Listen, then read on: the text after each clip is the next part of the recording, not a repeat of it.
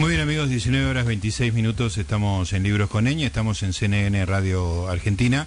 Como hacemos cuando tenemos un invitado europeo, en este caso español, damos vuelta las este, secciones para que no se haga tan tarde porque están cuatro horas más avanzado. Vamos a hablar con el autor de uno de los libros más interesantes que leí en los últimos tiempos.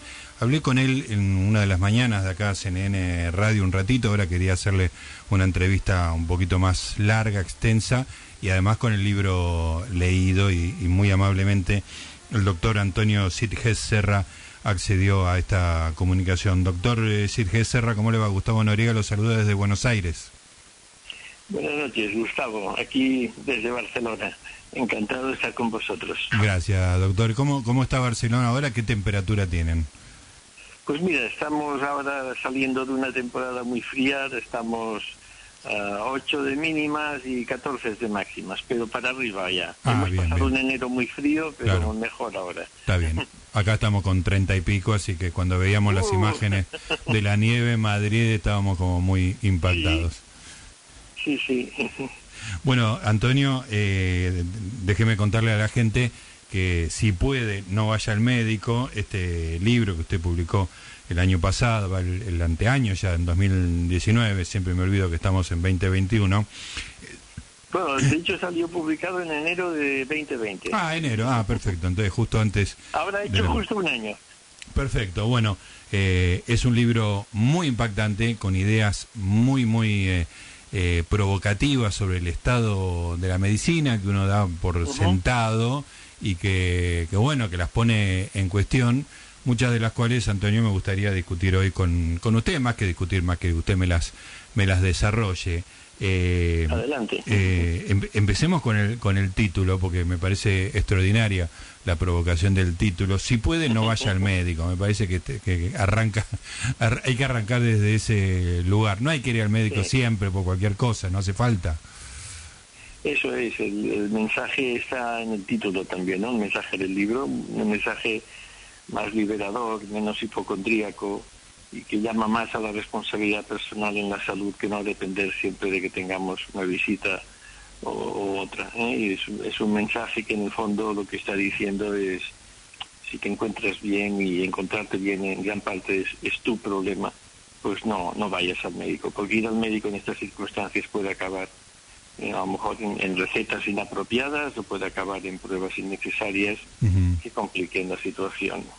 Eh, es muy interesante, hacia la mitad del libro hay una, una fórmula que usted pone que, me, que para mí me, me parece muy, muy interesante, que es la idea de la medicina preventiva, que no es el diagnóstico precoz. La medicina preventiva en realidad es otra cosa, no es detectar las cosas antes que sucedan, sino prepararse para vivir mejor y que no haya caldo de cultivo para las enfermedades. Es un poco esa la idea, ¿no?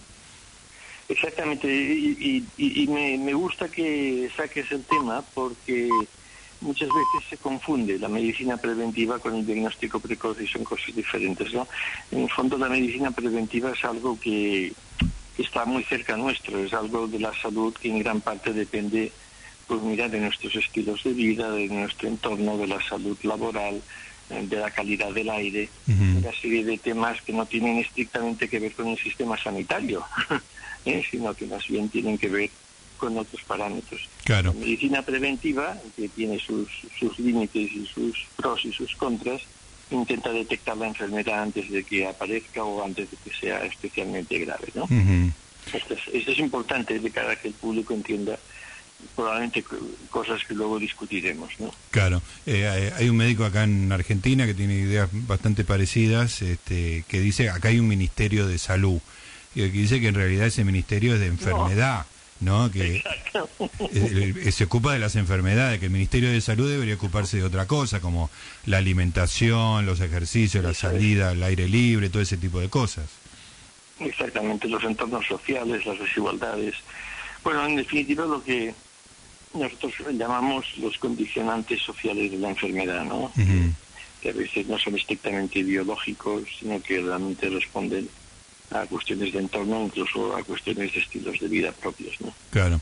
Eh, uno cuando eh, entra en una visión tan crítica de la medicina actual, La primera objeción que se le ocurre, yo ya, ya lo leí el libro, yo sé cuáles son sus argumentos, pero me gustaría que lo desarrolle, es que dice, bueno, la medicina permite que el, el, la esperanza de vida se haya extendido en prácticamente toda la humanidad enormemente. ¿A qué se debió ese, esa, esa, esa posibilidad de vivir mucho más que hace unos años, que hace un siglo? Pues mira, en el libro lo, lo comento, hay cuatro pilares fundamentales. El primero, quizás, que descubrieron en el siglo diecinueve, es la higiene.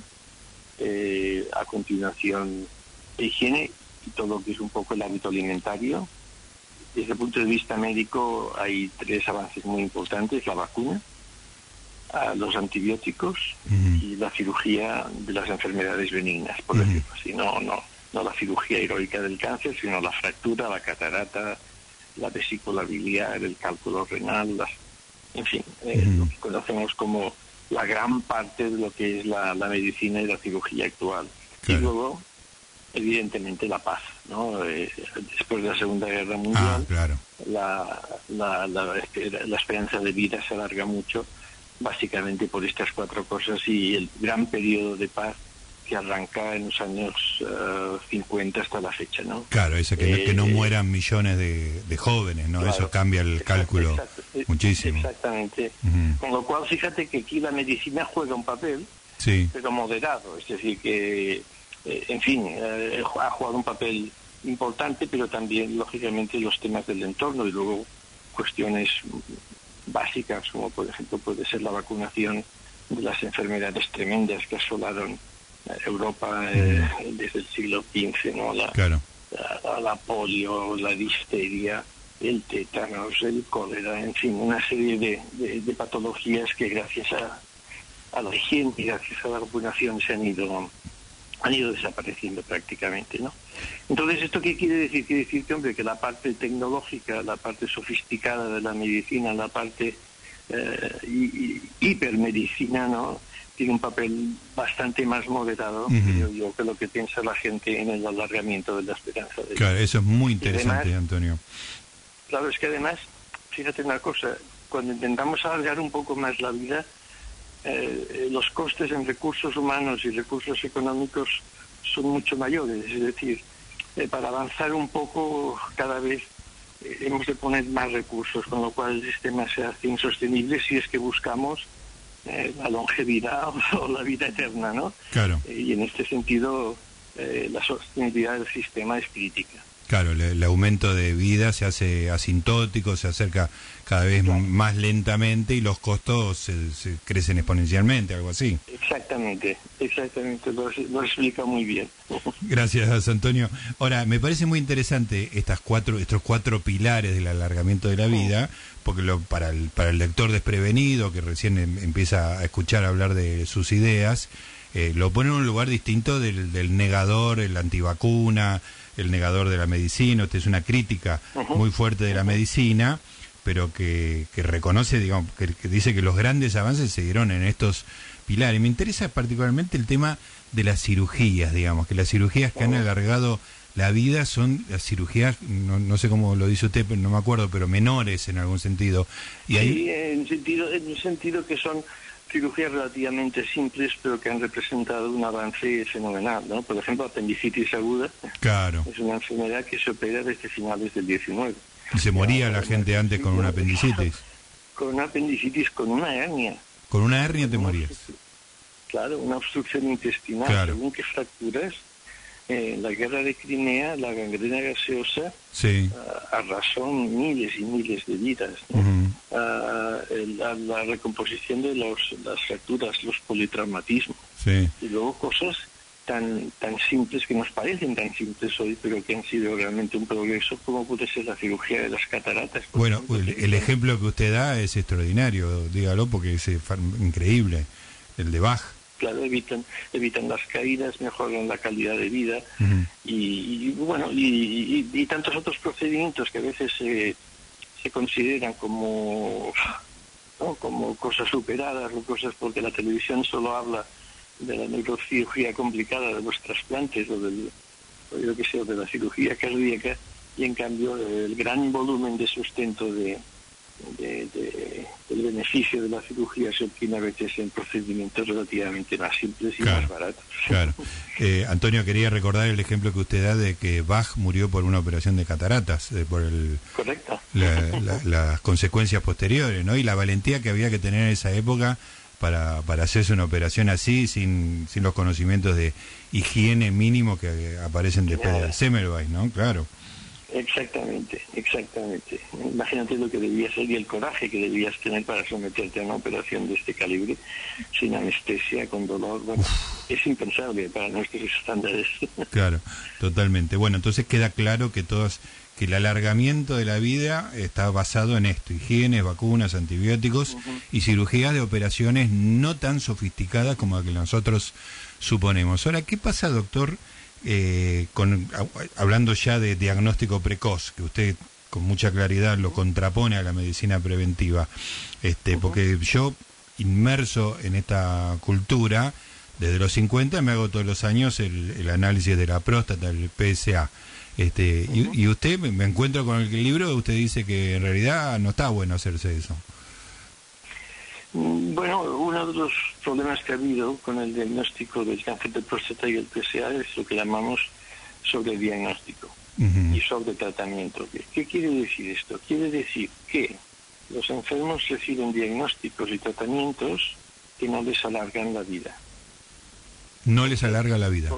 Exactamente. Es decir, que no resultan beneficiosos para ellos. ¿Por uh-huh. qué? Bien, porque la lesión es una... es, es Eh, menos maligna de lo que se pensaba, porque es un error diagnóstico, porque se hace cirugía uh, que no es la cirugía conveniente. Es decir, que el exceso de celo preventivo, como llama Sackett, que es uno de los inventores de la medicina basada en la evidencia, el celo preventivo ha llevado a un sobrediagnóstico masivo en algunas enfermedades, como ha sido la próstata, la mama, incluso el colon, ¿no? Uh-huh. Quiere decir esto, que actualmente pues ya hay varias sociedades científicas, por ejemplo, las sociedades de urología ya no están recomendando hacer el P S A de forma rutinaria, sino solo en situaciones eh, sintomáticas. El caso del cáncer de mama también es paradigmático, pues se trata de una lesión, lógicamente, con gran preocupación social y, y con un impacto emocional y sexual brutal, pero que se pensó que mediante mamografías rutinarias se podían conseguir más diagnósticos precoces, pero la realidad es que también se ha hecho un poco el sobrediagnóstico, es decir, uh-huh. se han hecho muchas cirugías innecesarias uh-huh. y se han detectado lesiones preneoplásicas que probablemente no tienen ningún impacto sobre la calidad de vida uh-huh. y ya con quince, veinte años de experiencia en este tipo de, de, de medidas preventivas se ha podido constatar que ni la colonoscopia, ni el P S A, ni la mamografía alargan de forma eh, significativa la, la esperanza de vida, a pesar de que se hagan más diagnósticos. Es un poco paradójico. Sí, sí, muy, por eso es muy impactante y va contra el sentido común de la época, ¿no? Que dice, lo, lo detecto, lo, lo evito, este, pero claro, hay, hay, hay, un, hay un concepto que usted pone mucho en juego, Que, que habitualmente está poco considerado, que es la, la ecuación costo-beneficio, ¿no? Este, claro. Hay cosas que cuestan, que, que traen un beneficio por ahí marginal, pero que tienen un costo enorme, ¿no? Y todo esto se enmarca dentro de esa idea. Claro, por ejemplo, fíjate, en el caso, lo que comentábamos ahora, la, las mujeres están muy obsesionadas con las mamografías de control, pero yo te voy a dar algunos datos, ¿no? De cada... Se calcula que para salvar una vida de cáncer de mama se tienen que hacer unas diez, doce mil mamografías. Es uh-huh. decir, por ejemplo, pues seguir mil mujeres durante diez años. Sí. Pero lo que es curioso, uno puede debatir si una mamografía vale una vida o no la vale. Claro, sí, sí. Pero luego lo, luego lo que el segundo, el, el, el, la segunda fase de este estudio es muy interesante porque demuestra que aunque no mueras eh, de cáncer de mama, vas a morir igualmente de otra cosa. Es decir, uh-huh. que aunque se hagan más cirugías por cáncer de mama en las mujeres que se han hecho la mamografía, no van a vivir más que las que no se la han hecho. No hay diferencias quizás significativas. Exacto. Es decir, puede ser que se mueran un poquito menos de cáncer de mama, pero se morirán de otra cosa. Y, y, y esto es un concepto importante porque en colon también se ha demostrado, y en próstata también, ¿no? Que, que los, los privados aumentan los diagnósticos, pero no, no alargan la vida. Uh-huh. Claro, esa, esa, ese aumento de los diagnósticos me lleva a una cita que usted tiene de Aldo Huxley que me parece fabulosa, que dice, sí, la medicina avanza tanto que pronto todos estaremos enfermos. Me parece una frase muy graciosa. Fíjate, y, y genial. El año cuarenta y siete, ¿eh? Sí, bueno, Aldo Huxley, un, un ídolo de la casa, absolutamente. Oh, eh... mil novecientos cuarenta y siete. Sí. De hecho, después de la Segunda Guerra Mundial, entre, entre filósofos eh, y poetas, incluso eh, historiadores, va, va cogiendo fuerza el concepto de que algo ha ido mal, ¿eh? Después de la bomba atómica, después sí. del, del, del suicidio de Stephen Zweig, después del nazismo y del comunismo, hay una gran reflexión, ¿no? Y esta gran reflexión, que es básicamente reflexión de los hombres de letras, dice, cuidado, cuidado porque con, con el llamado progreso y con la llamada tecnificación de nuestra sociedad, a lo mejor eh, estamos olvidando algún pilar básico uh-huh. de la convivencia, claro. Y que la economía basada en capitalismo y en la tecnociencia, pronto no sabremos lo que es progreso y lo que es retroceso. Uh-huh. Y ahí estamos un poco en este siglo veintiuno, que no sabemos si realmente Eh, la sociedad uh, sigue hacia adelante tanto como nos hacen pensar, claro, los tecnólatras, ¿no? O bien, como ya decía Wittgenstein, eh, Heidegger, Patochka, Zweig, es momento de iniciar una reflexión más humanista, ¿no? Uh-huh. eh, ¿Dónde viene su formación filosófica, Antonio, que, de la cual el libro da, da cuentas ampliamente? Bueno, yo he procurado siempre tener una formación en letras. Yo cuando estudié en secundaria en Barcelona tuve muy buenos procesos de filosofía, luego hice cursos y luego tuve la, la buena suerte de conocer a unos compañeros docentes de filosofía con los cuales llevo veintitantos años reuniéndome cada mes. Mm-hmm. Ah, sigue, vale, sigue practicando, digo. Qué bueno. Eh, y eso pues mira... Eh, Eh, con el tiempo que me ha dejado la medicina he procurado mantener una formación filosófica suficiente como para pensarnos, que digo yo. Mm. Heidegger decía, la ciencia no piensa. Yo he intentado, claro, pensar un poco la ciencia, ¿no? La ciencia no Cuando piensa. piensas, pues eh, te ayuda a reflexionar sobre lo que estás haciendo, sobre el valor de lo que estás haciendo. Extraordinario.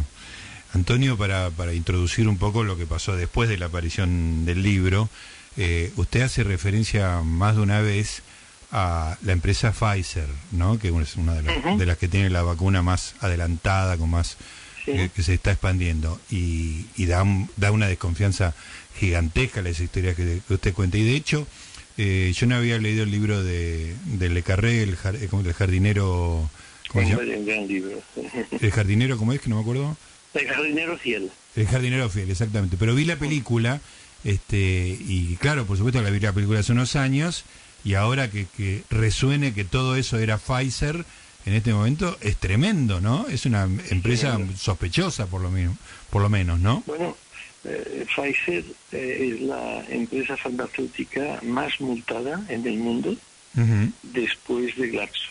Es decir, están eh, hay un, unos datos recientemente publicados en el Journal of the American Medical Association, JAMA, que es una revista muy respetada, que en la década que va de mediados del dos mil, prácticamente del cinco al quince, del seis al dieciséis, Pfizer fue montada con casi cuatro mil millones de euros. cuatro mil millones de euros de multa. Sí, a la mierda. De multas acumuladas. Sí, sí, sí. Sí. Eh, Pfizer ha sido una compañía siempre muy agresiva, lanzó el Viagra en una gran operación de marketing y luego pues ha tenido, como, en fin, como sale también reflejado en, en el libro de, de Le Carré, problemas con antibióticos, en fin. Es una, eh, ojalá, ojalá al final la, la vacuna sea un éxito y todo vaya bien. Claro. Pero, pero Pfizer es Pfizer, ¿eh? No nos engañemos. Mm, qué, qué, qué dato interesante. Uno, uno que no está en, en, el, en el asunto. escuché, yo ni me acordaba que era la del, la del Viagra, entonces este aparece la vacuna, el, la, la que está demostrada es Pfizer, y, y uno se entrega confiando, digamos, ¿no? Y este es un dato también, más allá de que la vacuna puede ser perfecta si está bien testeada, ¿no?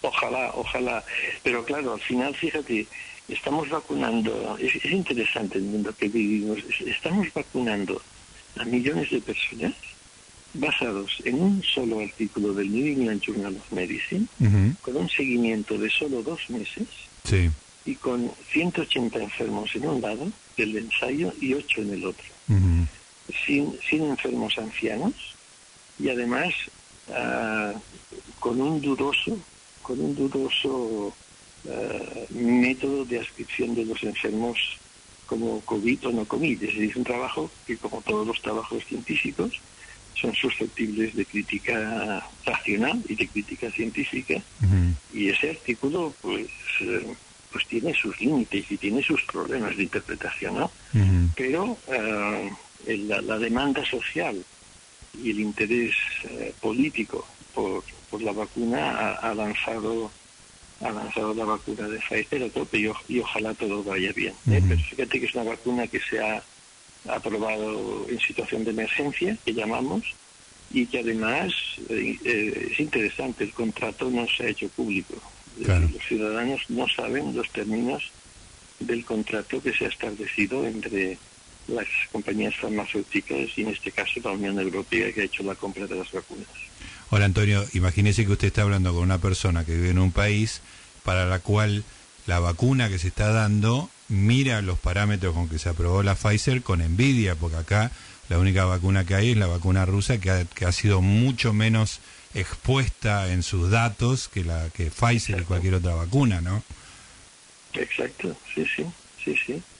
La verdad es que eh, sobre las vacunas rusas, por ejemplo, yo desconozco las publicaciones científicas que se hayan podido hacer, ¿eh? Esto... Es que no las hay. Y... Es que no las hay. Claro, no es que no las conoce, no las hay. Claro, claro.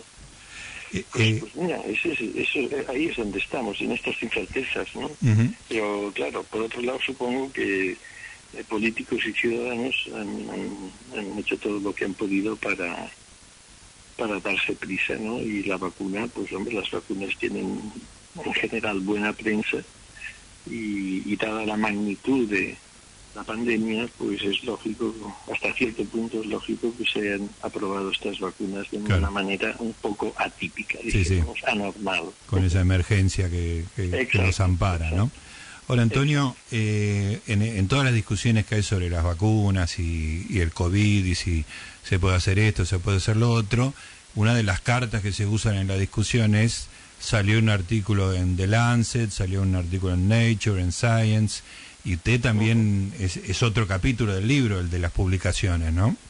Claro, claro. Mira, ahora que hablabas del negacionismo de las vacunas, eh, es muy conocido, probablemente la gente un poco informada lo, lo, lo sabrá ya. El negacionismo en, en gran parte nace en un artículo publicado en The Lancet, donde un, un autor llamado Wakefield eh, relacionaba a la vacuna triple vírica con el autismo. Claro. Y, y esto era falso, uh-huh. esto claro. era falso, pero The Lancet tardó casi doce años doce años en, de, doce años en retractar el artículo. Uh-huh. Fíjate tú, uh, y, y esto es muy reciente, esto estamos hablando, me parece, del noventa y seis, sí, del noventa y seis, eh, fíjate, hace, hace nada, ¿no? Cuando se supone que, en fin, las revistas tienen sus revisores, sus controles, Eh, su, su eh, control de calidad, y, y coló, este artículo coló, y este es otro de los temas que también sale en Jardinero Fiel, ¿no? Un poco uh-huh. la, el abuso que tienen, eh, bueno, el, el interés que tienen las revistas a veces por publicar trabajos realmente originales, eh, sin que siempre estos trabajos tengan suficiente base científica, ¿no? Uh-huh. Y esto ha pasado con la cloroquina, hace poco, en claro. England, ha pasado con, con el remdesivir, sigue pasando. De hecho, hay muchos, los, los grandes editores de, de New England, de Lancet, de British Medical, de los años ochenta y noventa, han sido muy críticos con la deriva uh, de la publicación científica hacia los intereses comerciales, ¿no? Mm. Piensa que las, las revistas y las editoriales están en una situación económica bastante crítica y a veces pues esto representa para ellos unos ingresos muy importantes, mm. publicar ciertos trabajos, ¿no? Claro. Luego además las compañías compran revistas y compran separatas para hacer su publicidad y, y la revista pues saca dinero de, de la compra que hacen la industria. Es decir, es un, es un problema sistémico. Claro. Ya no hablamos de los, de los médicos que se prestan a, a escribir según qué, a favor de según qué otras empresas, ¿no? O sea, que aquí profesionales, eh, editores, investigadores, el público, pues eh, eh, dibujan un panorama sistémico. Es difícil decir, bueno, es que la culpa, no, no, no aquí no buscamos culpables, ¿no? El libro no sé si te da usted impresión que no, no. no se busca un, uh-huh. un culpable, sino que se trata de entender el, el claro. sistema que tenemos, ¿no? Sí, uh-huh. que hemos en, encontrado en una especie de callejón sin salida, lo cual me lleva a una curiosidad particular, Antonio, más allá del libro, sino posterior al libro. ¿Cómo lo recibió, cómo se fue recibido el libro en España, un libro tan polémico? Bueno, yo diría que ha habido... Primero, la reacción del público ha sido buena porque ha sido un libro que ha tenido ha tenido éxito eh, en, en Cataluña. En las, antes de llegar la pandemia, en las ocho semanas antes de la pandemia, el libro fue número uno. Ajá, muy bien. De los ensayos publicados en España en castellano, ¿no? Sí. Es decir, que es un libro que fue bien acogido porque es un libro original, tiene un punto de vista nuevo sobre la medicina, lo trata con un carácter sistémico y yo creo que el público en general docto dice, ostras, es interesante. Luego viene el otro gran grupo de gente que es el sanitario, que está en la trinchera, que vive un poco el día a día y dice, hombre, ya es hora de que alguien Ajá. diga lo que dice. Claro. Y luego están las instituciones que se sienten más tocadas, claro. lógicamente, ¿no? La universidad, por ejemplo, claro, claro. Eh, los, los colegios de médicos, algunas instituciones sanitarias de las que hablo en el libro. Uh-huh. Bueno, pues eh, lógicamente eh, ahí las reacciones han sido más negativas, ¿no? Uh-huh. Más, eh, este es un demagogo, eh, sí, es verdad, está quemado por algún motivo, pero tampoco me he encontrado con ninguna crítica racional del Pun- libro. Y es pun- decir, puntual, digamos, de algún... algún nada, o sea, claro. yo no he leído nada en un año en la prensa de alguien que diga, oiga... El doctor está equivocado acá en este dato, claro. Exacto, claro. por esto y por esto y por esto. No, claro. simplemente han sido comentarios de pasillo hechos a mis espaldas, ¿no? Claro, está muy por bien. Por tanto, yo creo que en general, no sé, es un libro que, que, que llena un hueco, que uh-huh. llena un hueco, que... Que, que, que plantea un punto de vista sobre la medicina que es cultural. No, no se trata aquí de inventar otra medicina, no se trata de medicinas alternativas o complementarias, no, no, se trata de ofrecer un punto de vista de la, de la medicina dentro de los valores culturales de nuestro siglo veintiuno, ¿no? Uh-huh. Así es. eh, Antonio, ya para terminar, dejándolo libre antes que se haga El, que el domingo se convierta en lunes para usted.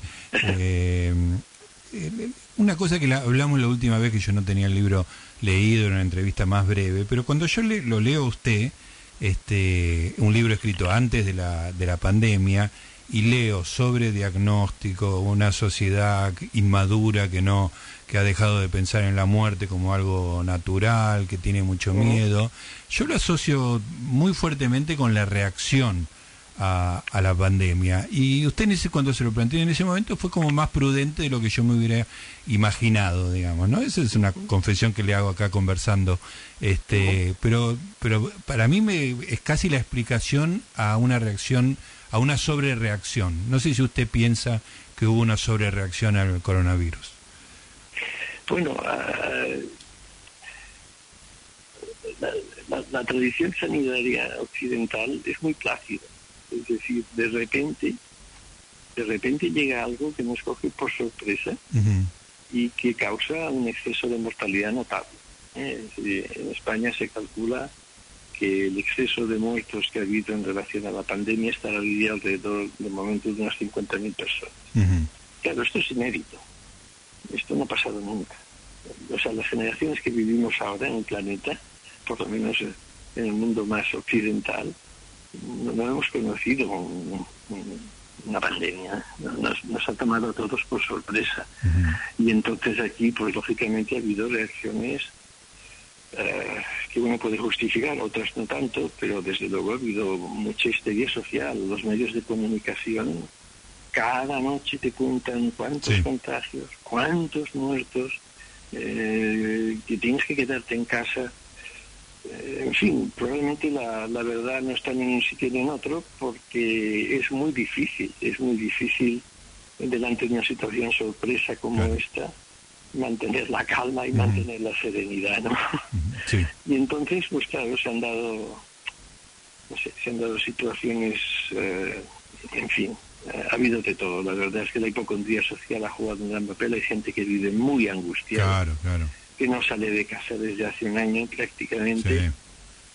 y tenemos miedo, la gente tiene mucho miedo a morirse, que es otra de las cosas que el libro pues trata de, de aclarar, el por qué porque perdemos la idea de muerte natural, ¿no? Y nos claro. aferramos a veces a, a, a prolongar las agonías de las personas, ¿no? ¿Sí?